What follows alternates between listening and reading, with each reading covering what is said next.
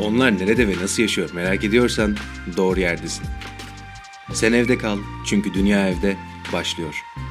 Keyifli dinlemeler. Mustafa merhaba. Merhabalar herkese. Nasılsın? İyiyim sağ ol. Sen nasılsın Kaan? Ben de iyiyim. Çok teşekkür ederim.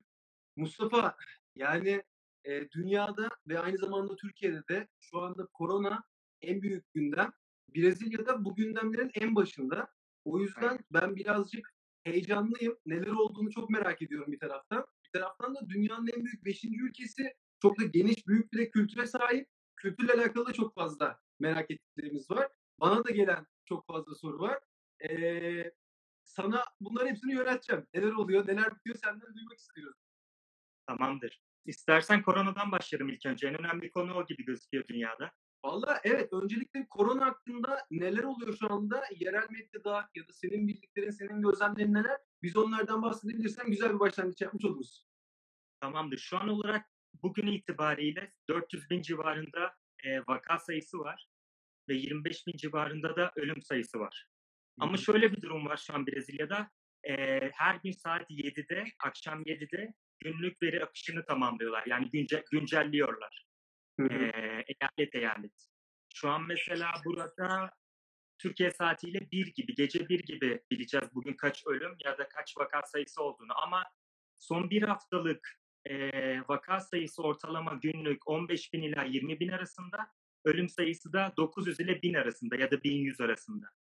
Bu sayı çok gibi geliyor, evet öyle.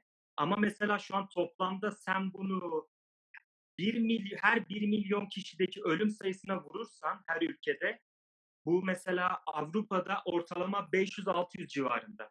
Burada hala 100 civarında. Yani sayı çok çok gibi gözüküyor ama o kadar da çok değil sen bunu nüfusa vurduğun zaman. Ama Evet yani Brezilya'nın nüfusu Brezilya'nın nüfusu ve yüz ölçümü Türkiye'ye nazaran Türkiye'den yaklaşık 12 kat daha büyük. Nüfusu da 210 milyon kadar. Aslında çok çok geniş bir ülke. Bu ülkede koronayla öncelikli olarak nasıl mücadele edilir? Zaten hali hazırda bir önceki Sağlık Bakanı istifa ediyor. Ondan sonra gelen Sağlık Bakanı görevden alınıyor.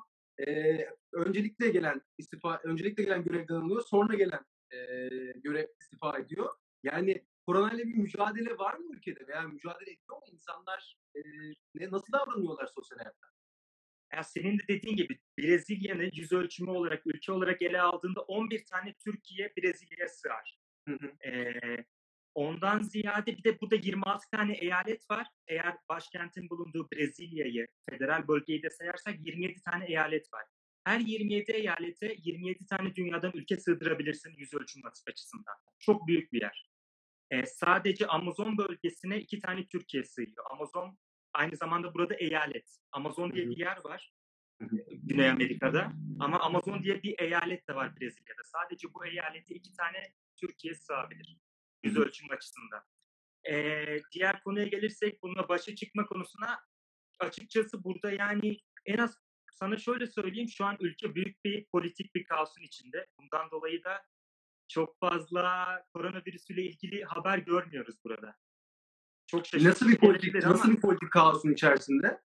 ya, ya şöyle söyleyeyim, e, Brezilya hükümetinin koronaya bakışı İsveç hükümeti gibi. Yani biz çalışmaya devam edeceğiz. En önemlisi ekonomi. Korona beni ilgilendirmiyor diyor başkan, devlet başkanı. Ya, bu yüzden ben şu anki durumu hala iyi olarak görüyorum. Yani Haziran'da, Temmuz'da buradaki toplam ölüm sayısı Amerika'yı, Amerika Birleşik Devletleri'ni geçebilir. Evet Ağustos Yani ayında iyice e, Brezilya'da durumlar karışacak diye de şu andaki bir de araştırmalar şu an burada gece havaları São Paulo olarak söylüyorum 7-8 derece gece. Yani kışa kışa girmek üzereyiz. Hı Burada hı. grip sezonu da gelmek üzere. Yani hastanelerin e, yoğun bakım yoğun bakım üniteleri falan da bayağı bir dolu. Hı hı. Ya São Paulo diğer eyaletlere nazaran biraz daha iyi gibi yoğun bakım ünitesi açısından. Çünkü São Paulo diye bir şehir var. Aynı zamanda São Paulo diye bir eyalet var. Eyaletin başkenti de São Paulo olarak geçiyor. Yani sen eyalet olarak düşünürsen São Paulo'nun nüfusu Arjantin'in nüfusundan fazla. 45 milyon. Peki halk nasıl karşılıyor? Yani halk kendi içinde kendi arasında önlem alıyor mu? Biz mesela Türkiye'de hiç çoğu insan evden çıkmamaya çok özen gösteriyor. Çok uzun süredir de evden çıkmıyoruz. Peki halk e, evde kalıyor mu? Veya da kendi ekonomide devam etmesi için dışarıya mı çıkıyor? Nasıl karşılıyorlar? Ya şöyle bir durum var burada. Halkı aslında sınıflara ayırabiliriz. Zengin kesim ve e, favelelerde yaşayan, gecekondu mahallelerinde yaşayan kesim diye. E, gecekondu mahallelerinde sosyal mesafe diye bir kavramı uygulamak mümkün değil. İnsanlar dedesiyle, babaannesiyle, annesiyle, babasıyla yaşıyor. Yani iç içe yaşıyor herkes. Sosyal mesafe diye bir kavram çok zor yani. Uygulamak Hı hı. çok zor. Aynı zamanda birçok insanın suya erişim olana yani çok eee, diğer Avrupa ülkeleri gibi değil. Ama Brezilya'nın şöyle bir avantajı var koronavirüste bizim ülkemizde olduğu gibi genç nüfus çok, genç nüfus oranı çok yüksek.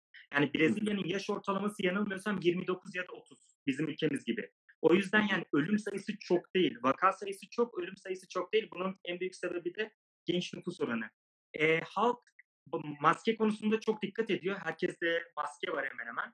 Ama bu duyarlılık son iki haftada falan oluştu. Ya burada bir karantina, e, ka- karantina Mart'ın ortasından beri var. Yani biz 70 gündür evdeyiz. Biz mesela buna Evet. çok önem gösteriyoruz. Ama e, bu herkes için mümkün değil. O Anladım. yüzden yani Peki e, biraz önce biraz önce şunu söylemiştin. Yani siyasi olarak da e, aynı kutupta olamıyorlar. Peki halk nasıl yaklaşıyor hükümetin politikalarına veya hükümetin yaptığı bu icraatlara karşı? biliyorsun buranın devlet başkanı Jair Bolsonaro. Jair Bolsonaro 2008 Ekim ayında seçildi. Aşırı sağcı bir lider. Burada silahların e, yasallaşması konusunda herkesin kendini Amerika'da olduğu, Amerika'nın bazı eyaletlerinde olduğu gibi herkesin silahlanmasını istiyor. Böyle bir konu olunca e, halk biraz ikiye bölünmüş. Bolsonaro beyaz, dindar, karısı, eşi evangelik, kendisi katolik. E, bayağı Enteresan bir karışım yani. ve subay. Şöyle bir durum var yani asker Bolsonaro'ya tapıyor. Polis Bolsonaro'ya tapıyor. Dindarlar Bolsonaro'ya tapıyor. Ama onun karşısındaki bütün gruplar da Bolsonaro'ya aşırı derecede karşı. Şu an Bolsonaro'ya karşı protesto olmamasının sebebi solcu kesimin, sol tarafın ya da diğer liberallerin sokağa çıkmaması. Çünkü pandemiden dolayı. Eğer pandemi olmasa şu an Bolsonaro'ya karşı inanılmaz bir protesto olacak burada. Ben Peki, burada çok kalabalık mı? Ben burada Yani Taksim Meydanı gibi bir yerde yaşıyorum. Yani iki dakikalık bir yer. Taksim. Yani bütün e, protestoların olduğu bölge.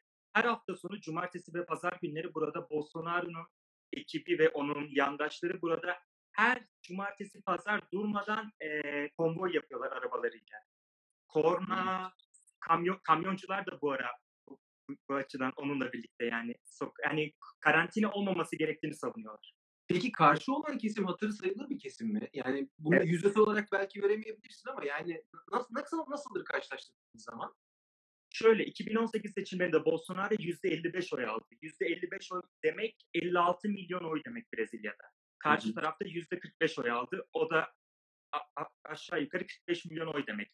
Ama bu çok ekstrem bir durumdu Kaan. Yani çok normal bir şey değil. Bolsonaro gibi birinin Brezilya'da devlet başkanı olması çok normal değil. O yüzden onu anlayabilmek için biraz geriye sarmak lazım. Çünkü Brezilya 1988-1989'dan itibaren demokratik seçimlerle devlet başkanını belirliyor. Hı hı. O süre zarfında iki tane devlet başkanı impeach edildi, görevden alındı. Biri Koyol, diğeri de Dilma. Lula'yı birçok Türk Türkiye'li eee, bizi izleyenler duymuştur Lula'yı. O İşçi Partisi'nin Partido Trabalhista'nın eee, devlet baş eee, lideri olan Lula'dan sonra gelmişti ve Brezilya'nın ilk kadın lideri oldu Dilma. Dilma impeach edildikten sonra, görevden alındıktan sonra zaten Bolsonaro kongrede bir milletvekiliydi uzun yıllar. Bolsonaro'yu ben sana şöyle özetleyeyim. Bolsonaro 30 yıldır milletvekili olarak görev yapıyor. Sadece iki kez kendi yasa tarısı, yasa tasarısı meclisten geçmiş. Yani bu adam 30 senede iki kez fikir üretebilmiş mecliste. Çok enteresan. Peki şimdi bunlar işin siyasi tarafları. Ama daha demin sen de söyledin. Yani yaklaşık olarak 18 yaşını geçmiş 110-120 milyon tane seçmen var. Zaten nüfus 210 milyon.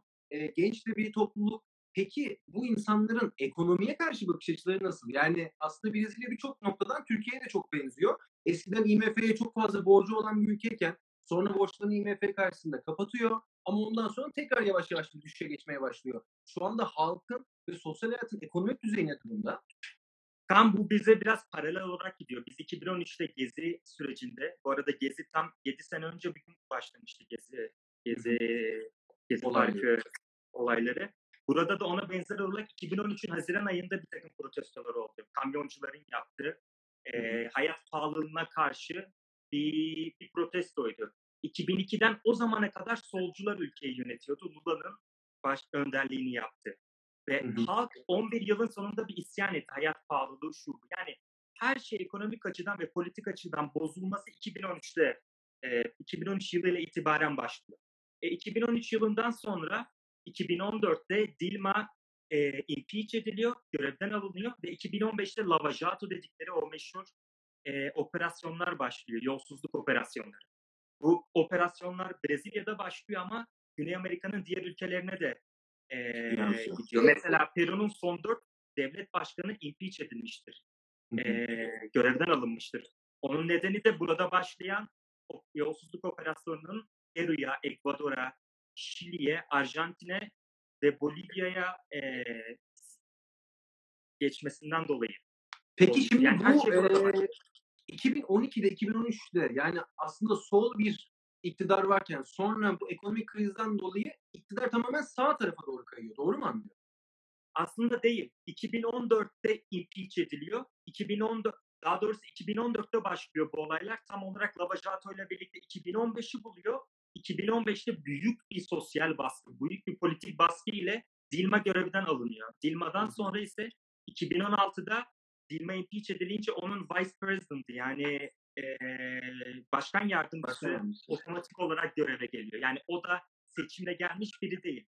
O da Oo, çok 2016'dan enteresan. 2018'e kadar yönetiyor. 2018'e kadar yani bu gerginlik devam ediyor. 2018'de de seçim olunca Bolsonaro göreve geliyor. Yani Bolsonaro'nun göreve gelme sebebi ondan önce inanılmaz bir kaosun olması ve sol tarafa karşı büyük bir cephenin, büyük bir karşıtlığın oluşması.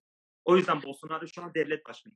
Eee, Brezilya anladığımız kadarıyla gerçekten Türkiye'ye çok benziyor. Yarı yarıya halkla Evet. bölünmüş bir durumda. 45'e 55 diyorsun şu anda. Peki şimdi sen bu kadar bilgiye sahipsin. Biz bir anda hızlı bir şekilde koronayla gittik. Birazcık şunu da tabii eee, diğer konulara geçmeden önce sorayım. Sen şu anda neredesin? Kaç senedir bu bölgenin içerisindesin? Neler yapıyorsun? Bu kadar fazla bilgiye ve kültürü aslında derinden tanımanın sebepleri neler? Ben üçüncü yılımı tamamladım Güney Amerika'da. Ee, ben Güney Amerika'da 3 yıl Şili'de yaşadım. Ben Şili'nin 2 sene Patagonya bölgesinde yaşadım. Patagonya bildiğin gibi Şili ve Arjantin olarak ikiye ayrılmış, ikiye ayrılan bir bölge. Ben ikisinde de rehber olarak çalıştım. Dağ yürüyüşü rehberliği, ata binme ve bisikletli tur gibi rehberlikler yaptım orada 2 yıl. Ondan sonra bir senede dünyanın en kurak çölü olan Atakama Çölü'nde çalıştım rehber olarak. Ya 3 yıla yakın bir süre orada çalıştıktan sonra ben bayağı belli bir düzeyde İspanyolca ve Güney Amerika ile ilgili kitaplar okuduktan sonra ben Brezilya'ya biraz kafayı takmıştım. E, bu Şubat ayında ben Brezilya'ya göç ettim Şili'den. Amacım bu Brezilya'daki 26 eyaleti gezmek, Portekizcemi daha da geliştirmek ve burayla ilgili daha çok şey öğrenmek ve bir iki yılda burada çalışma gibi bir fikrim vardı. Ben şu anda São Paulo'dayım, büyük bir şehirdeyim. E, ben burada kız arkadaşımla yaşıyorum, kendisi de Brezilyalı. E, Bizim amacımız, ya benim amacım burada açıkçası Brezilya'yı gezmekti. Ben buraya karnavaldan önce geldim Şubat ayında. Bir ay falan karnavalı karnavalı yaşadım burada. Ardından Brezilya'yı gezdim. Ama gelmeden önce ben zaten Brezilya'ya dört kez gelmiştim. Üç yıldır Güney Amerika'da yaşadığım için sık sık Brezilya'ya geziyordum. Diğer ülkelere gezdiğim gibi ama Brezilya'ya benim farklı bir ilgim vardı. Çünkü antropolojik, sosyolojik, politik, ekonomik açıdan bu kıtanın yarısını kapsayan bir alana sahip, yüz ölçümüne sahip. Ve burada mesela o kadar dikotomiler hakim ki mesela 110 tane kabile, ka, kabileden, yerliden bahsedebiliriz ki hiçbir beyazla temas kurmamış. 110 tane ka- kabile. Ama aynı zamanda São Paulo gibi Güney Amerika'nın en büyük şehrinden de şehri de bu ülkede yer alıyor. Yani bu ülkede bütün zıtlıkları bulabilirsin. Güney Amerika'nın en zengini de burada, en fakiri de burada. Yani 215 milyonluk bir nüfus. Ee, şu an dünyanın 6. büyük ülkesi e, nüfus açısından, yüz ölçümü açısından 5. Ee, bu kadar zıtlık beni çok çekti kendisine ve ben burada biraz zaman geçirmek istedim. Fakat Mart'ın ortasından beri biz e, karantinadayız, evdeyiz, São Paulo'da. Tek bu istediklerimi yapamadım. Yani 26 Bütün planlar alt üst oldu bir taraftan. Aynen 26 eyalet var. Ben şu an sadece 8'ine gidebildim Brezilya'da. Yani daha önümde uzun bir yol var. Anladım. Yani şimdi senin de dediğin gibi çok e, birbiriyle kaynaşmış aslında ve birbirinden de çok farklı kültürlere barındırıyor.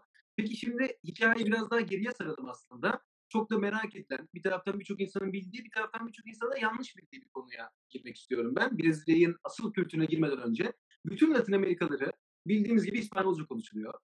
Fakat Brezilya onların tam aksine 215 milyonluk nüfusuyla Portekizce konuşuyor. Senin de tarihi ve sosyolojiye bir ilgin olduğunu biliyorum. Ee, biz neden Brezilya'yı Portekizce konuşuyor olarak biliyoruz ve diğer Latin Amerika ülkeleri İspanyolca konuşuyor? Şöyle e, bu dünyanın 15. yüzyılda 15. yüzyılın sonuna doğru dünyanın iki büyük süper gücü vardı en azından deniz açısından İspanya ve Portekiz. Ve bunlar dünyayı e, paylaşmak istiyorlardı. Bunun sadece barışsal açıdan bir yöntemini arıyorlardı ve bunun kararını da papalık verdi.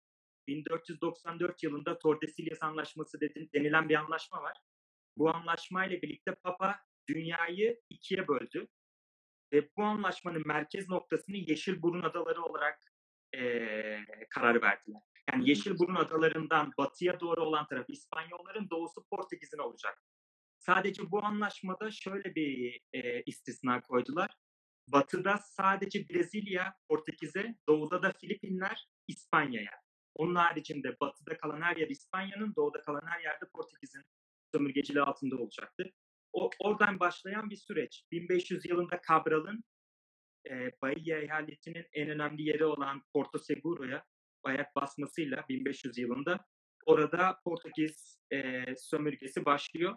Bu 1822 yılında Brezilya'nın bağımsızlığını ilan edene kadar sürüyor ama Portekiz'den bağımsızlığını 1822 yılında almış olsa da bu 1880'lere kadar Portekiz egemenliği altında e, Brezilya burada Latin Amerika'da kendini farklı bir yönden e, devam ettiriyor.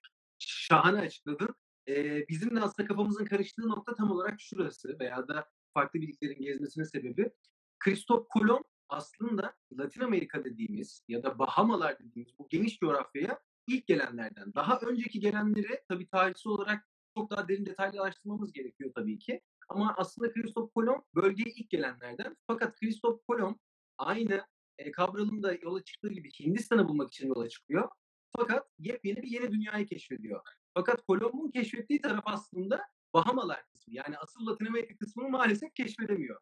Tabii Cabral ondan sonra senin de biraz önce bahsettiğin gibi Brezilya'yı keşfediyor. Ama tabii Brezilya'nın bayraklarından da e, birazcık söz edip aslında olayı kraliyet tarafına da bağlamak istiyorum. E, üç farklı rengi var Brezilya bayrağının. Üç farklı rengin de aslında bir taraftan doğayı, okyanusları, Amazonları temsil ettiği söylenir. Ama tabii bununla bir taraftan kraliyet ailesinin de renklerinden geldiği de bir gerçek. E, daha demin sen de söyledin. Portekizler aslında 1800'lere kadar e, orada büyük hüküm sürmüşlerdi. 1800'lerden sonra da e, bir tekrar e, Brezilya'ya geçiyor e, hakimiyet. Tabii geçiyor dediğimiz şey de bir taraftan Portekiz kralının oğluna devretmesiyle ve oğlunun babasına bir baş kaldırmasıyla da e, birbiriyle çelişiyor bir taraftan da. Şu anda da çok daha yakın bir yüzyılda e, bağımsızlığında kazanıyor deyip devam edebiliriz. Enteresan bir coğrafya. Peki şimdi e, Amazonlar diye bir gerçek var. E, Brezilya'ya birçok insanın ziyaret etmesinin de bir nedeni Amazonlar.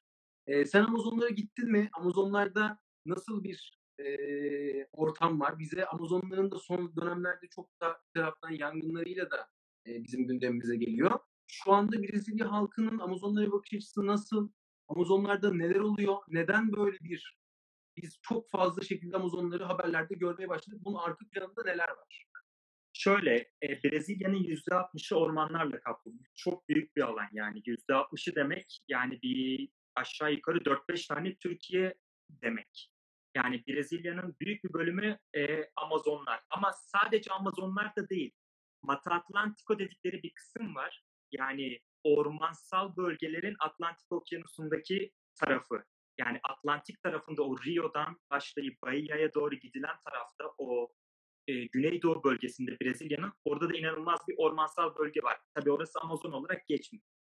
E, Amazon'da her zaman her yıl e, yangınlar oluyor. Fakat bu Bolsonaro'nun gelmesiyle birlikte çünkü Bolsonaro'ya hiçbir güven yok burada. Söylediği hiçbir şey inanılmadığından dolayı e, yangınlarda inanılmaz bir artış var. Sanırım yani geçtiğimiz seneye göre %50 oranında yangınlarda artış var Brezilya'da. Ve bu şu anda mesela bir ay, bir iki ay içinde gene çok haberler göreceğiz. Çünkü, çünkü şu an burada kurak mevsim Brezilya'da. Kurak mevsim Mayıs'la Eylül arası. Yani o süre zarfında çok sık sık ormanları yandığını görüyoruz burada. Özellikle Amazon'u. Ama bu aynı zamanda bir Bolsonaro'nun devlet politikası. Çünkü Bolsonaro'nun ekonomi bakanı Guedes e, bayağı meşhur biri Paulo Guedes. Bu Paulo Guedes Chicago Üniversitesi'nden ekonomi bölümünden mezun olmuş. Bunların hani Chicago Boys dedikleri önemli tiplerden. Ve o onun şöyle önemli bir yanı var. Şili'de e, Pinochet döneminde kendisi ekonomi bakanlığı yapmış. Yani bu Paulo Guedes neoliberal politikaların öncü isimlerinden biri ve çok önemli biri. Ne, yani Paulo Guedes denince akla neoliberal politikalar geliyor. Ne, neoliberalden kasıt yak, yık, devlet. Evet. Yani kısacası. Ee, burada şu an Amazonlarda bu bölgede inanılmaz bir yangın var ve bu bu bir devlet politikası. Yani Amazon doğal bir şekilde yanmıyor 4-5 sene önceki gibi. Bunu belli bir ölçüde yanıyor. Evet doğal bir ölçüde Ee, yanıyor. ne kadar fazla maden var için- peki? Yani bu Amazonların içinde aslında madenler de var tabii değil mi? Tabii altınlar, özellikle altınların olduğu, güm- gümüşlerin olduğu büyük bir bölge. Ama önemli olan bu yangınlar doğal olarak başlıyor ama bunu söndürme konusunda pek bir hevesleri yok. Bu cuma günü bir politik krizin sebebi de son zamanlarda Brezilya'da yaşanan bu bakanlar toplantısında yapılan konuşmaların medyaya sızdırılması. E, Yargıtay'ın verdiği bir karar. O geçen cuma günü bütün konuşmaları duyduk. Ama ne konuşmalar Kaan, neler var neler. Çevre Bakanı şöyle diyor. Hazır pandemi varken bunu avantaja çevirelim pandemi varken şu Amazon'u daha hızlı bir e, mahvedelim. Hazır millet e, yönünü pandemiye çevirmişken biz hani Amazon'u daha da bitirelim diyor. Bir diğer eğitim bakanı da şöyle diyor. Ben bu yerlilerden nefret ediyorum. Nefret, nefret. E, onların ölmesini istiyorum. Bir tek ırk var Brezilya'da. Brezilyalı. Ne zencisi ne beyazı. Sadece İnanılmaz Brezilyalı. basit, inanılmaz basitçe İnanılmaz. Bu arada Brezilya'nın nüfusu e, nüfusunun %55'i zenci. Eğer Afrika'da olsaydı Brezilya, Afrika'nın ikinci en büyük zenci nüfusuna sahip ülkesi olurdu Nijerya'dan sonra. Daha doğrusu dünyada öyle şu an için. Evet. Nijerya'dan sonra Brezilya gelir zenci nüfusu açısından. Yani böyle bir ülkede inanılmaz şeyler oluyor. Cuma'dan beri ya ben sana dedim ya şu an ülkede çok fazla pandemi konuşulmuyor. Bunun sebebi hı. de politik kriz. Bu politik krizin sebebi de bu. Peki e, son şu küçük şeye de değinmek istiyorum. Dışarıdan dış güçlerin ya da dünyanın diğer büyük ülkelerinin şu anda hükümete bir desteği var mı? Yani nasıl gözüküyor? Onlar bunu destekliyorlar mı? Desteklemiyorlar mı bu? Şöyle, e, Bolsonaro'nun idolü şaşırmayacağın gibi Trump. O yüzden zaten koronavirüs vaka ve ölüm sayılarına bakınca birinci Trump, ikinci Bolsonaro. E, Trump'ın büyük bir, zaten burada protesto olunca Bolsonaro'lıların protesto yaptıklarında onlarda iki tane bayrak var. Amerikan bayrağı ve İsrail bayrağı. Çok Hı hı. önemli. Ee, şöyle bir avantajları var. Amerika bunlara çok önemli bir destek veriyor. Yani Amerika Merkez Bankası Fed ile çok iyi bir ilişkileri var bunların. Bu GDS'ten dolayı. Mesela burada swap takası yaptılar. Yanılmıyorsam Amerika Fed 60 milyar dolar para verdi şey. Ee, Brezilya Merkez Bankası'na karşılığında tabii o da reel aldı Brezilya. Ee, mesela o tip ilişkileri iyi ekonomik açıdan. Ama şu anda Trump'ın en büyük dostu Trump'ın kendi Kasım seçimleri olduğu için pek fazla tabii destek vermiyor. Umurunda değil Bolsonaro. E son zamanlarda zaten bu dün yanılmıyorsam Amerika Birleşik Devletleri Brezilyalıların ve Brezilya'dan gelen turistlerin ülkeye girişini yasakladı. Ve burada ülkede bütün Brezilyalılar özellikle muhalefet şunu diyor. E ne oldu? Seni arkadaşım bile sevmiyor artık Trump diyorlar Bolsonaro. Çok enteresan, çok enteresan. Bu konulara gene ilerleyen dakikalarda tekrar girmek istiyorum yavaş yavaş küçük küçük eksantenelerle. Fakat Bu arada taraftan şunu söyleyeyim. Amazonlarla ilgili e, Bolsonaro'nun şöyle bir kavgası da olmuştu. Leonardo, Leonardo da, e, DiCaprio ile. Da Vinci diyordum. DiCaprio ile. E, porque Leonardo DiCaprio'nun burada e, ekolojik olarak e, aktivistliği göze çarpıyor. E, o da ona yani sana ne gibilerinden bir cevaplar vermiş. Onunla bile kavga ettiler yani. Onu da söylemek istedim İnanılmaz. Amazonlarla ilgili. Peki şimdi, eee, birazcık Brezilya kültürüne de girelim. Kötü olaylardan bir tarafa Brezilya'yı çok merak ediyoruz ve, eee, çok değişik de bir kültürü var. Brezilyalılar kendi çalışma hayatlarının dışında, yani tatil zamanlarında veya, eee, genel olarak kültürleri gereği ne yaparlar? Nasıl zaman geçirirler? Nasıl bir kültürleri vardır? Şöyle Kaan, Brezilya muhafazakar ve aileci bir toplum. O açıdan da bize çok benziyorlar. Çok muhafazakarlar ve çok aileci bir toplumlar. Yani biz mesela Rio'daki sahillerden birkaç fotoğraflar görüyoruz Brezilya ile ilgili. Aa onlar çok cool'lar ya da çok rahat insanlar öyle değil yani bayağı aileciler. Eee, bayağı muhafazakar bir toplum. Yani o yüzden pazar günleri burada sık sık mangal, eee, ailece ma yapılan mangallar meşhur. Şili'deki gibi. Evet, aynen. Eee, ama burada bir de şöyle bir şey var, benim ilgimi çeken Brezilyalılar aşırı spor yapan bir toplum. Yani burada obez çok nadir ben gördüm yani. Çok sporcu bir toplum. Zaten bu markete görü gidince fiyatlar da zaten insanların sporcu olması için koyulmuş gibi gözüküyor. Yani mesela et çok ucuz, abur cubur çok pahalı. Tabii ki bunun onunla insanlar fit olsun, şu olsunla alakası yok ama kültürel bir şey et yemek. Zaten dünyanın 1. ya da 2. et ihracatçısı. Brezilya. Eee, burada mesela çok sporcu bir toplumlar. Müziği çok severler. Gezi kültürleri hasbelkader var. Eee, onun yanında sahil olmazsa olmazları mesela hafta sonu 2-3 günlük bir tatilde direkt sahile giderler. Konser, müzik, spor bunların, eee, en önemlileri. Yani biraz bize benziyorlar o konuda da ama bizden daha sportif bir toplum. Benim burada ilgimi çeken Şili dünyanın 2. en büyük obeziteye sahip nüfusunu barındırıyor Şili. Ben. Şili'den sonra buraya gelince mesela çok büyük bir değişim gördüm. Yani parka gidiyorsun hafta sonları ya dolu. Herkes koşuyor, bisiklet, inanılmaz spor yapıyorlar. Enteresan. Peki, eee, şimdi bu kadar sportif olmaları, bu kadar eğlenceli taraftan düşünüyor olmaları biz, eee, medyadan da ya da izlediğimiz filmlerden de çok fazla da eğlence sektörüne de ilgilerinin olduğunu görüyoruz. Yani bir taraftan Samba'nın zaten merkezi, bir taraftan dünyanın en meşhur festivallerinden bir tanesi Rio'nun da yapıldığı yer. Rio Festivali nasıl bir festivaldir? Brezilyalılar bu kadar muhafazakarken eğlence anlayışları nasıl? Gerçekten gözüktüğü gibi mi aslında medyadan ya da izlediklerimizden?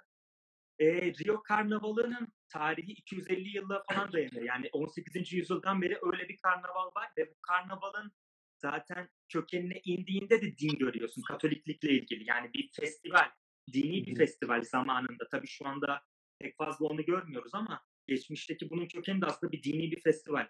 E, bu Rio bildiğin üzere şu an Brezilya'nın başkenti Brezilya ama Brezilya'dan önce Rio 200 yıl Brezilya'nın başkenti. Yani Rio Karnavalı'nın çıkma sebeplerinden ve meşhur olmasından bir sebebi tabii ki coğrafi konumu, plajları, hava sıcaklığı. Fakat Brezilya, eee, Brezilya'nın 200 yıllık bir başkenti de aynı zamanda. Yani Portekiz kralı Portekiz'i Brezilya'dan yönetiyordu. Yani Rio aynı zamanda bir dönem Portekiz'in de başkentiydi. O yüzden Rio'nun sembolik bir önemi var karnaval açısından. Yani çok özel bir şey. Ben, eee, ilk kez karnavala bir bu sene geldim. Tabii Rio'ya değil, ben Olinde'ye gittim Pernambuco eyaletinde. Orada tradisyonel, eee, geleneksel bir festival oluyor. Orada inanılmaz. Yani ben herkesin ölmeden önce bir karnavala gelmesini tavsiye ederim. Yani çok önemli ve özel bir şey. Şahane. Mutlaka, eee, ben de ziyaret etmek istiyorum. Şimdi, eee, Rio Karnavalı'nın dini bir sebeple de çıktığını söylemiştin. Şu anda da Brezilya nüfusunun %80'i Katolik, geri kalan bir %18'lik, 20'lik kısmında Protestanlar da var ve diğer dinler de var. İnanç sistemi nasıl peki? Bu kadar muhafazakar bir toplum bu, eee, inanç sistemini de ayakta tutuyor mu? Eee, gereklilikleri yerine getiriyor mu? Onu da merak ediyorum. Şöyle, tabii bu kişiden kişiye gö göre değişiyor. Mesela bizim Türkiye'de mesela bir Wikipedia araştırması yapınca %99'u Müslüman diyor mesela. Hı hı. Ona ben pek fazla inanmıyorum o rakamlara. Mesela ben burada hiç Protestan görmedim. Protestan tanımadım Brezilya'da. Bana göre çok net bir Katolik bir devlet. Tipik bir Güney Amerika, Latin Amerika devleti. Katolik bir devlet ve laiklik konusunda mesela özellikle şu anda Bolsonaro ile birlikte çok sıkıntılar yaşıyorlar. Yani devletin, eee, kökenlerinden biri dil ve din. Yani aynı zamanda bu dinin çok önemli bir yeri var burada. Eee, zaten mesela bu karantina konusunda bazı dincilerin burada sıkıldıkları bir konu da ya bu kiliseler neden kapalı yani yeter artık. Kilise mesela karantina tamam işe gitmeyelim ama kiliseyi de artık açın. 1 hafta 2 hafta anladık da hani çok büyük baskılar geliyor. Mesela Rio'da artık kiliseleri açtılar. Çok Ee, enteresan. Yani gerçekten bir taraftan anlattıklarında Türkiye'ye çok benzediğini de görüyorum. Bir taraftan daha muhafazakarlık da görüyorum. Ee, Aynen. çok büyük bir ülke, çok kültürlü bir ülke olması iyice insanı cezbediyor bir taraftan da mesela istemez. evangelikler var mesela. Evangelikler de bir çeşit bir mezhep. Evet, e, daha demin söylemiştin. Evet başkanının da Karısı. karısı. Evet. Aynen. Peki biraz bahsedebilir misin? Ee, şeyleri, baskınlıkları nasıl veya toplulukları nasıl? Çok yaygınlar mı Brezilya'da? Mesela çok yaygın değiller ama Bol Bolsonaro ile birlikte bayağı yaygınlaşmaya başlıyorlar. Evanjeliklerde asıl olan İsa, tabii ki Tanrı inancı var ama İsa'nın yeri çok çok önemli. Katoliklerde Tanrı'nın önemi çok daha önemli İsa. Yani bir, bir nevi Şii Sünni e, dilemması gibi burada. Ama tabii evangelikler o kadar daha yaygın değiller mesela. Bütün evangelikler Bolsonaro'ya oy verir. O net yani. Eşinden dolayı. Mesela onlar İsa tişörtüyle gezerler protesto yapınca, politik protesto, siyasi protesto yaptıklarında. Yani İsa, e, Allah, biri, Tanrı Brezilya'nın üstündedir. Hep sü- sürekli bir Tanrı söylemi var politikada. Çok enteresan. Peki şimdi eğlence bir tarafa tabii Rio var, samba var. Ee, çok acayip değişik şeyler de var ama biz Brezilya'yı bir diğer bildiğimiz şey tabii ki futbol. Çok büyük stadyumları da var. Ee, defalarca kez Dünya Kupası şampiyonu oldular. Futbol gerçekten çok mu meşhur? Yani bizim bunu kafamızda nasıl somutlaştırabilirsin? Herkes futbol mu oynuyor? Herkes futbol delisi mi? Ya Kaan her şeyden önce çok iyi oynuyorlar ya. Yani Rio'da mesela Rio'da mesela sahilde yürüyor, yürürken bile ya herkes mi iyi top oynar ya?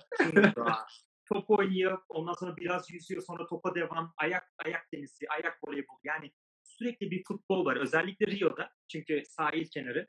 Ama yani futbol çok büyük bir kültür. Yani Brezilya'nın nüfusunun %90'ı en azından bir futbol aşığıdır. Burada mesela São Paulo takımları çok önemli. Palmeiras, Corinthians, São Paulo, Santos. O tip takımlar çok önemli. Ama son yıllarda Rio'da Flamengo'nun önderliğinde bayağı Rio takımları da öne çıkmaya başladı. Yani futbol çok önemli ama genel olarak bu Güneydoğu bölgesinde, São Paulo, Rio bölgesinde. Şahane. Yani bunu bir ritüel haline de getiriyorlar. Peki böyle hafta sonu ailecek futbol izleme ya da böyle bir aktivite olarak da yapıyorlar mı? Aynen kesinlikle. Zaten birçoğunun burada zengin kesimin kombinesi var. E, mangalını yakarlar öğren. Oradan da maça giderler. Burada maçlar 4-5 gibi saat 4'te 5'te oynanıyor. E, Öğleden sonra, akşam akşam da değil. Evet o da biraz şey yani e, bu şiddeti azaltmak amacıyla gece hava kararmadan maçları oynatıyorlar. Evet, gene bir diğer konu da aslında Brezilya'nın çok da güvenli olmayışı ya da bize çok güvenli gelmeyişi dışarıdan baktığımız zaman. Şu anda Brezilya'daki güvenlik durumları nasıl? Ee, nüfus çok fazla. Yani ben düşündüğüm zaman favelaların olması, nüfusun çok olması, gelir eşitsizliğinde dünyanın önde ülkelerinden bir tanesi olması dışarıdaki sosyal hayatı nasıl etkiliyor peki? Burada burada sürekli bir güvenlikle ilgili perigoso dedikleri tehlike tehlike kelimesi biri Portekizce'de en çok kullanılan kelimelerden biri yani. Sürekli bir perigoso perigoso. Tehlike var. Mesela ben burada toplam bir 6 ay vakit geçirmişimdir şu ana kadar Brezilya'da. Ben, ben hiçbir şey yaşamadım. Hiçbir kötü bir şey yaşamadım. Yani eğer tabii sen burada altın saatle, altın kolyeyle, telefonla, Rio'nun sokağında gezersen alırlar onu. Yani öyle bir Avrupa gibi değil.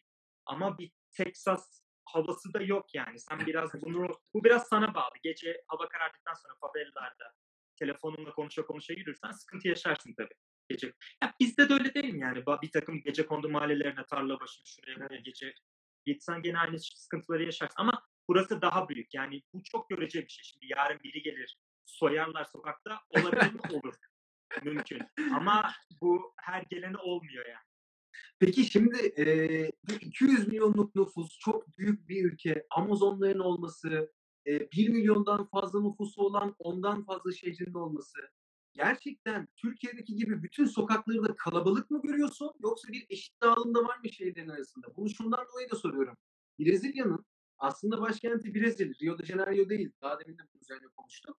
Eee Brezilya'da kurarken şehrin yapısı o kadar güzel dizayn edilmiş ki yani sonradan yapılan bir şehirde olduğu için yukarıdan bakınca da bir uçak görünümünde aynı zamanda. Peki bu diğer şehirlere nazaran sen de diğer bölgelerini de gezmiş bir insansın. Şehir karşılaştırmaları nasıl? Ee, ve şehrin o sosyokültürel durumları nasıl? Brezilya mesela başkent buradaki başkent sonradan 1960 yılında oluşturulmuş bir şehir. Özel olarak başkent yapılmak için oluşturulmuş bir şehir.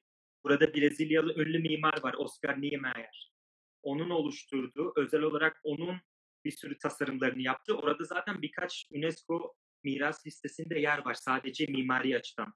Oscar Niemeyer çok önemli bir Brezilya açısından. Yani birçok önemli mimari yapıt var. Her neyse 1960 yılında 1960 yılından beri zaten Brezilya, Brezilya'nın başkenti.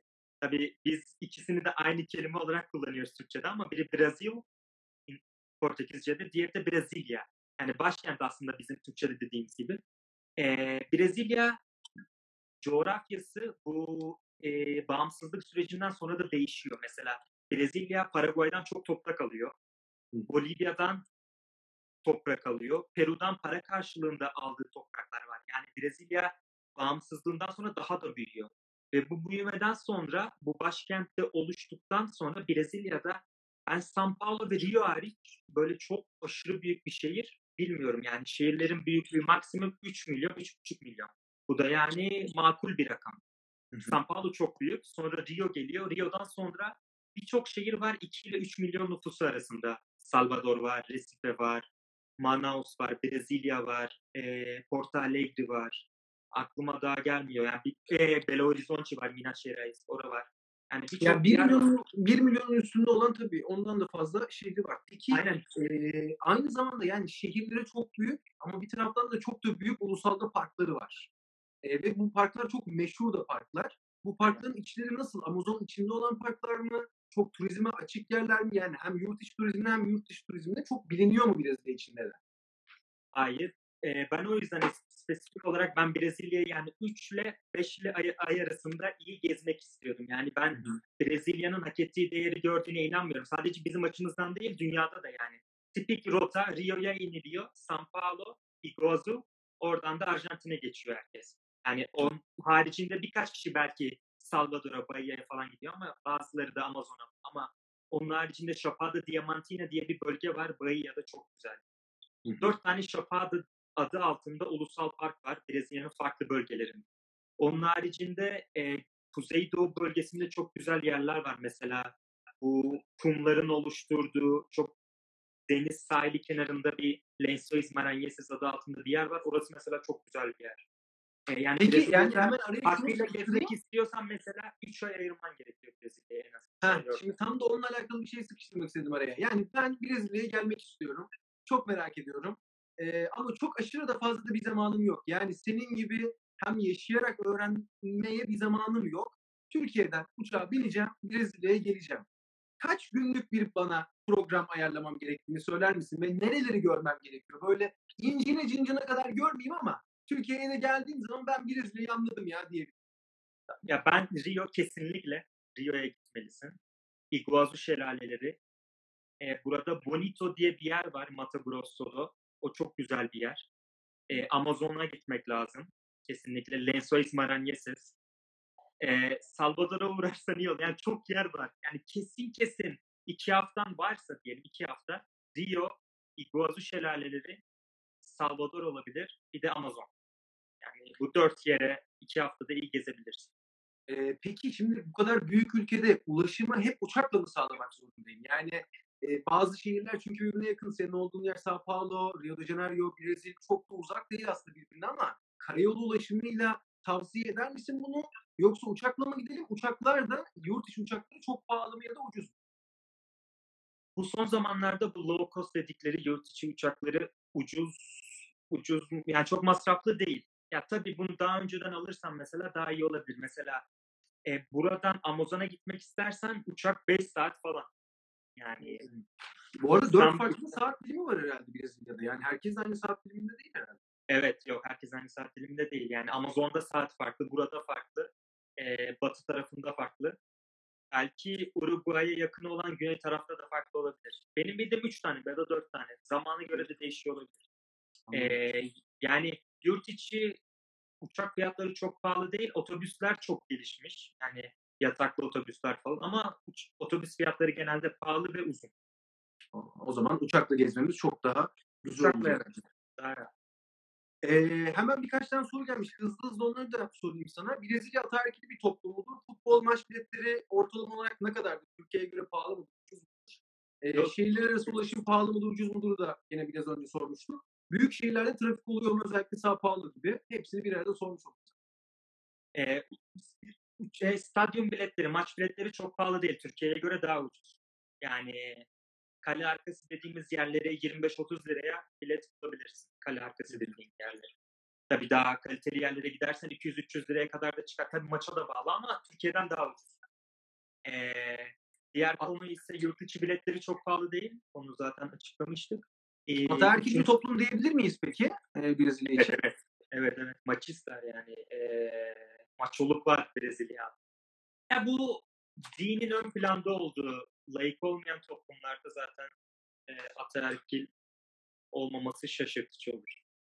Anladım. Yani bir taraftan evet eee ya o kadar fazla konuşacak şey var ki Brezilya ile alakalı. Yani çok büyük olması, çok kültürlü olması gittikçe insanı oradan oraya, oradan oraya doğru böyle e, birbirlerine geçiriyor konuları.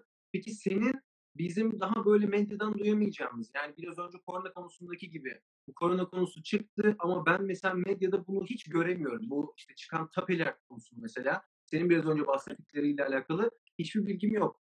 Bunu e, neden dış dünyadan biz duyamıyoruz? Neden bu kadar e, ortaya çıkmıyor sence? Ve bu bölünmüşlük mesela bunların ortaya çıkmasından sonra diğer kesim yani aslında devleti destekleyen kesim duruma nasıl bakıyor? Durum değişikliği görüldü mü? Ya şu an mesela dünyada gündem çok yoğun olduğundan dolayı sıra Brezilya'ya gelmemişti. Ta ki geçen haftaya kadar. Geçen haftadan itibaren Brezilya dünya basınında sıkça yer almaya başladı. Özellikle The Guardian, CNN, e, bir takım yabancı haber ajansları Brezilya ile ilgili sık sık haberler yapıyorlar.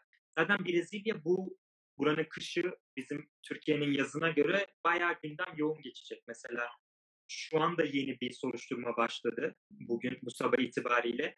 Bolsonaro'nun ekibinin bu fake news dediğimiz yalan haber yapan bir eee, nasıl diyelim troll topluluğu var internetteki. Onlar hakkında soruşturma başladı. Bu troll dediklerimiz de böyle hani üniversite öğrencisi falan değil yani. Bunlar gayet Paralı, zengin adamlar, zengin paralı, insanlar. paralı yani itibarı olan insanlar. E bunların hepsinin şu an hakkında soruşturma başladı bugün. Dün mesela Rio Belediye Başkanı, pardon Rio Valisi hakkında soruşturma başladı. Çünkü Rio'ya aktarılan paralar e, bu ventilatör ya da test koronavirüs koronavirüsün pozitif ya da negatif olduğuna dair yapılan testlere harcanması gereken paralar harcanılmadığı görüldü. Rio valisi hakkında bir soruşturma dün başladı. E, Cuma günü şey oldu, bu tapeler çıktı. Bu tapeler sırasında bakanların söylediği laflardan dolayı ayrı bir soruşturma başladı. O yüzden yani hiç pandemi konuşulmuyor konu. Direkt yani e, farklı yerlerde. Ekonomi kötü gitmeye başladı. Burada doğal olarak her yerde. Ama yani Biz o zaman e, Brezilya'yı ilerleyen günlerde, haftalarda, aylarda hatta belki sık sık duyacağız artık medyadan. Çünkü her şey birbirine girmiş gibi şu an. Tabii muhalefet zaten şu an burada şey e, impeachment dosyası hazırladı Bolsonaro'ya karşı. Ama Bolsonaro kurt olduğu için Bolso- burada şimdi sağ var, sol var, bir de orta kesim var mecliste. Bolsonaro bu orta kesimi satın almaya başladı ki kongrede buna bunun aleyhinde oy vermesin ve impeach edilmesin diye. Yani şu an ben sana en başta dediğim gibi pandemiyle ilgili hiçbir şey konuşulmuyor ya. Zaten Bolsonaro buna gripizinya dedi. Yani küçük, küçük bir grip. Umurumda değil. Jet ski ile geziyordu. En son sandviç yemeye çıktı şeyde e, Brezilya'da. Ama halk bağırdı yani. Katil git artık çalış katil diye bağırdılar bu sandviç yerken. İnanılmaz. Peki yani e, bu kendi devlet içindeki destekçileri durumu nasıl toparlayabiliyor? Yani şu anda gözüken senin anlattıklarınla ben çok da böyle e, yani yerinden edilecekmiş gibi hissediyorum devlet başkanını. Yani yer yerinden oynayacakmış gibi hissediyorum hatta bir taraftan. Hani herkes bağımsız mı kendi içinde de? Atıyorum bunun Brezilya'nın işte yargısı bağımsızdır ya da işte medyası bağımsızdır diyebilir miyiz? Herkes saldıracak mı bir taraftan? Yoksa ciddi de bir gücü var mı aslında bunları örtbas edebilecek? Aynen bizdeki fark, bizden farklılaşan yönü de o. Yargı bağımsız, medya bağımsız ve burada hala bir demokrasi var. Yani Bolsonaro geçen hafta şeye gitti yani adliyeye gitti hesap vermeye. Yani bizim ülkede bu gerçekleşmez kolay kolay ama Yani hala var. Gerçekten şahane oldu. Yani kesinlikle internette şu son söylediklerine alakalı bir şeye en azından ilk bakışta hiç rastlamadım. E, görünen o ki biz Brezilya ile alakalı bu bilgileri, bu haberleri önümüzdeki aylarda, haftalarda görmeye devam edeceğiz. Peki bu ülkenin insanı bizim hakkımızda ne biliyor? Yani Türkiye dediğin zaman, ben Türkiye'liyim dediğim zaman ne diyorlar sana? Bizi biliyorlar. Şöyle yani Osmanlı zamanında bu Güney Amerika'da klasik bir konu. Arjantin'e git, Kolombiya'ya git, Şili'ye git, Brezilya'ya git her yerde aynı. Osmanlı zamanında e, Beyrut'tan ve Şam'dan gelen Ortodoksların ya da Katoliklerin Türk pasaportuyla Güney Amerika'ya göç etmesinden dolayı bunlar Turko, Türk olarak biliniyorlar. Ama Türk olarak bildikleri şey biz değiliz yani. Türkiye'li değil. Yani Lübnanlı, Suriye genel olarak. Ve burada özellikle São Paulo'da inanılmaz bir Lübnanlı ve Suriyeli nüfus var. Bu yüzden mesela São Paulo'da istediğin herhangi bir yemeği bulabilirsin.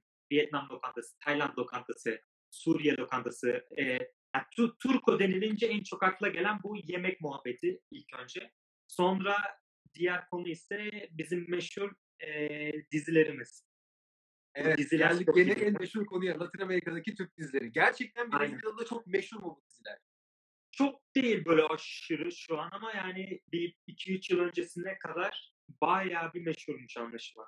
E bir de bizi şey açısından çok iyi biliyor. Bu 2002'deki Dünya Kupası maçında bunlarla karşılaşmıştık ya iki defa. Oradan da bizi tanıyorlar. Yani Türkiye'ye karşı bunlar biraz şeyler yani e, insecure, güvensizler şey açısından. E, Aa, güvenli mi ilk soru? Aa, güvenli mi? Ya sen Brezilya'da yaşıyorsun diyorum. yani. Bizim öyle bir kötü imajımız var. Yani Türkiye bence Brezilya'dan daha güvenli. Ama kötü bir imajdan dolayı ülkeyi buradakiler güvensiz olarak görüyorlar. Bu e, Turko dediklerin zaten Osmanlı dönemindeki aslında Osmanlı'nın devletin kıyı taraflarında yani devletin uç bölgelerinde yaşayan insanların gemilerle Brezilya'ya gelmeleriyle beraber edin, aldıkları Turka isminden geliyor dedim. Bununla alakalı Türk pasaportundan dolayı. Türk pasaportundan dolayı. Peki bununla alakalı şöyle bir durum var. Biraz önce aslında sen küçük bahsettin ama tam da üzerinde durmadık. Çok fazla Rio de Janeiro'da ya da kıyı kesimlerinde gözleri çekik Brezilyalılar da e, görüyoruz biz. Bunun sebebi neden? Bunun sebebi Japonya'dan sonra en büyük Japon nüfusunu São Paulo barındırıyor. Yani dünyadaki ikinci en büyük Japon nüfusu burada São Paulo'da. Ee, zamanında Japonlar da burada. Ya burada her türlü en önemlisi Portekiz, İtalyan, İspanyol. Yani bu bağımsızlığını Brezilya kazandıktan sonra ülkede okuma yazma bilen oranı yüzde ondu. Ülke, bir ülke düşün bağımsızlığını kazanmış ama eğitimli nüfus yok. Ne yaptılar? Tabii ki devlet politik, politikası da tabii şey olunca beyaz Brezilya halkı bunlar İtalya'dan, İspanya'dan, Portekiz'den e, vatandaş getirmeye başladılar. Hem okur yazarlığı arttırma açısından hem de e, bu devlet politikasını yerine getirmeleri açısından. O yüzden mesela bugün São Paulo'da özellikle São Paulo o açıdan daha geç kurulmuş bir bölge Brezilya'da. Mesela Brezilya tarihi deyince aklımıza Recife gelir, Bahia, Salvador. E, Kuzeydoğudur yani esas Brezilya. Brezilya görmek istersen odur. Ve Rio aynı zamanda. Rio da aynı zamanda e, Brezilya'dır tarihsel açıdan. São Paulo ve buranın aşağısı güneyi Porto Alegre, Paraná, Santa Catarina bu gibi şehirler ve eyaletler daha sonradan kurulmuş. Yani Anladım. Ee, peki şimdi yemek kültürüyle alakalı biz geldiğimiz zaman ne yiyelim Brezilya'da veya Brezilya'nın nesi meşhur? Brezilya'da inanılmaz fasulye yiyorlar. Feijão, dedi, fej, feijão dedikleri fasulye inanılmaz tüketiliyor burada. Ee, bunlar her zaman fasulyeyi pilavla ve şeyle yerler. Mandioka dedikleri. Mandioka bir çeşit patates. Çok yenilir Kuzeydoğu bölgesinde. Bu var. Onun yanı sıra tapioka dedikleri bir kahvaltılıkları var. Tapioka bir çeşit yani gluten içermeyen bir çeşit ekmek diyebiliriz. Çok kolay yapımı. Onun içine koydukları omlettir, şudur budur, kahvaltılarıdır tipik. Onun yanı sıra kahvaltıda inanılmaz meyve yiyorlar. Yani benim en, dünyada en sevdiğim kahvaltı Brezilya kahvaltısı o açıdan. Yani çok hafif, sürekli meyvenin olduğu Hindistan cevizidir, Hindistan cevizi suyu, mangosu, muzu, her, herhangi bir meyveyi Brezilya'da bulabilirsin. Onun haricinde et, mangal çok önemli. Çok önemli bir mangal kültürleri var. Öyle yani. Ee, izleyicilerden de merak ettiklerini geliyor bir taraftan. Onları da soracağım ama daha böyle çok canlı anlattığın için senin bize bahsetmek istediğin böyle bizim aklımıza gelmeyecek ya da ya bu çok önemli bunu da mutlaka söylemem gerekiyor ya bunu bilmeniz gerekiyor dediğin bir şeyler var mı diye topu bir sana atayım öncesinde. Sonrasında izleyicilerden gelen diğer soruları da soracağım. Yani şöyle söyleyebilirim. Burada inanılmaz bir yerli nüfusu olması gerekirken bu son yıllarda bu gitgide azalıyor. Ve koronavirüsü en çok etkileyen de bu yerliler. Benim en büyük endişem bu yerlilerin yani bir sene içinde büyük bir oranda yok olup gitmeleri. Yani bu konuda farkındalığı arttırabilirsek, daha çok fazla haberler sunabilirsek hem bizim medyamızda hem ulusal uluslararası medyada çok iyi olabilir. Çünkü bu yerli konusu Brezilya'nın başına dert açacak gibi ilerleyen yıllarda. Zaten bu Bolsonaro'nun devlet politikalarından da biri yani. Onun devlet politikası bir kaos. O kaosun içinde ölen ölsün kalanlar bizimdir olduğundan dolayı yerlilere hiçbir şekilde değer vermiyor. Zaten açıkça bunu ifade ediyor. Yani sevmiyorum yerleri.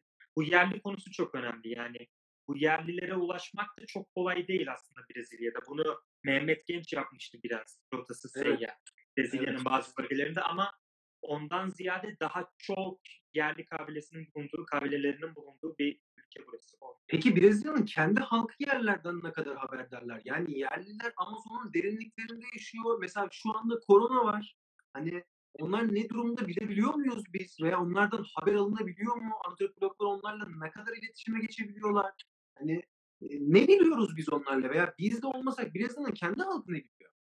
Ya antropologlar aslında ulaşabiliyorlar yani çünkü kendileri Brezilyalı olduklarından dolayı buradaki Funai dediğimiz yerlilerle ilgili bir oluşum var bakanlık gibi. Onlarla iletişime geçip izin alıp oraya gidebiliyorlar.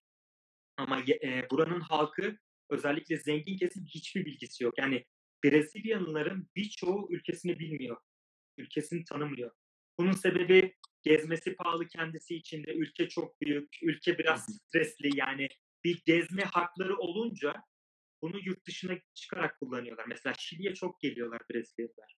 E, Avrupa'ya ya da yani e, kendi ülkeleri içinde gezme kültürleri yok. Bunun sebebi de yani pahalı olması, büyük olması, stres olması ve güvenli bulmamaları.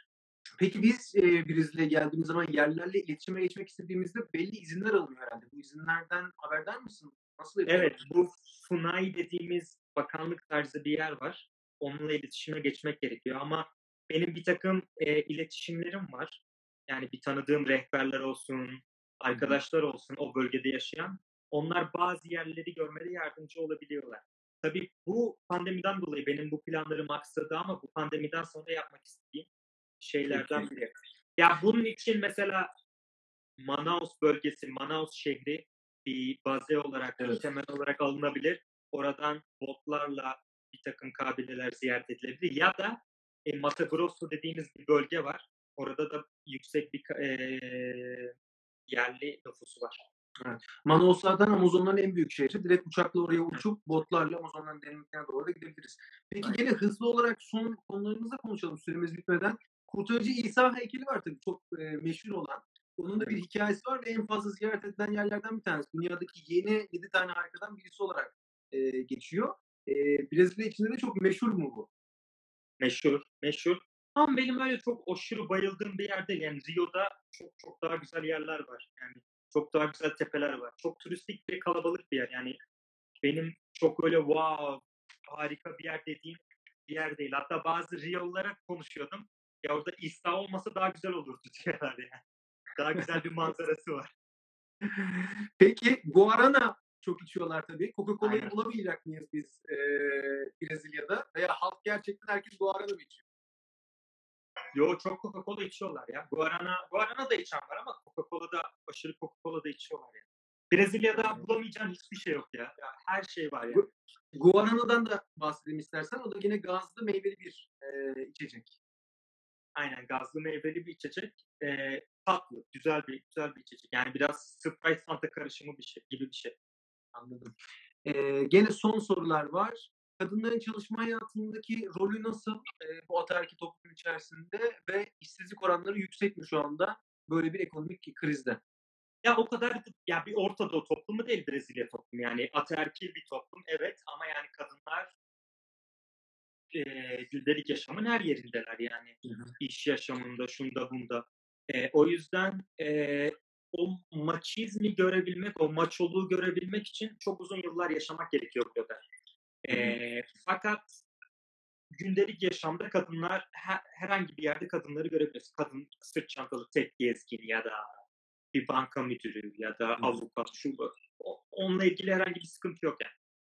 O kadar İşsizlik-. İşsizlik peki ne durumda? Şu anda işsizlik durumu e, yeni yeni açıklanıyor ama Mart ve Nisan aylarında 1,5 milyon kişi işsiz kaldı. Sadece Mart ve Nisan'da. Mayıs ve Mayıs ayını daha bilmiyoruz.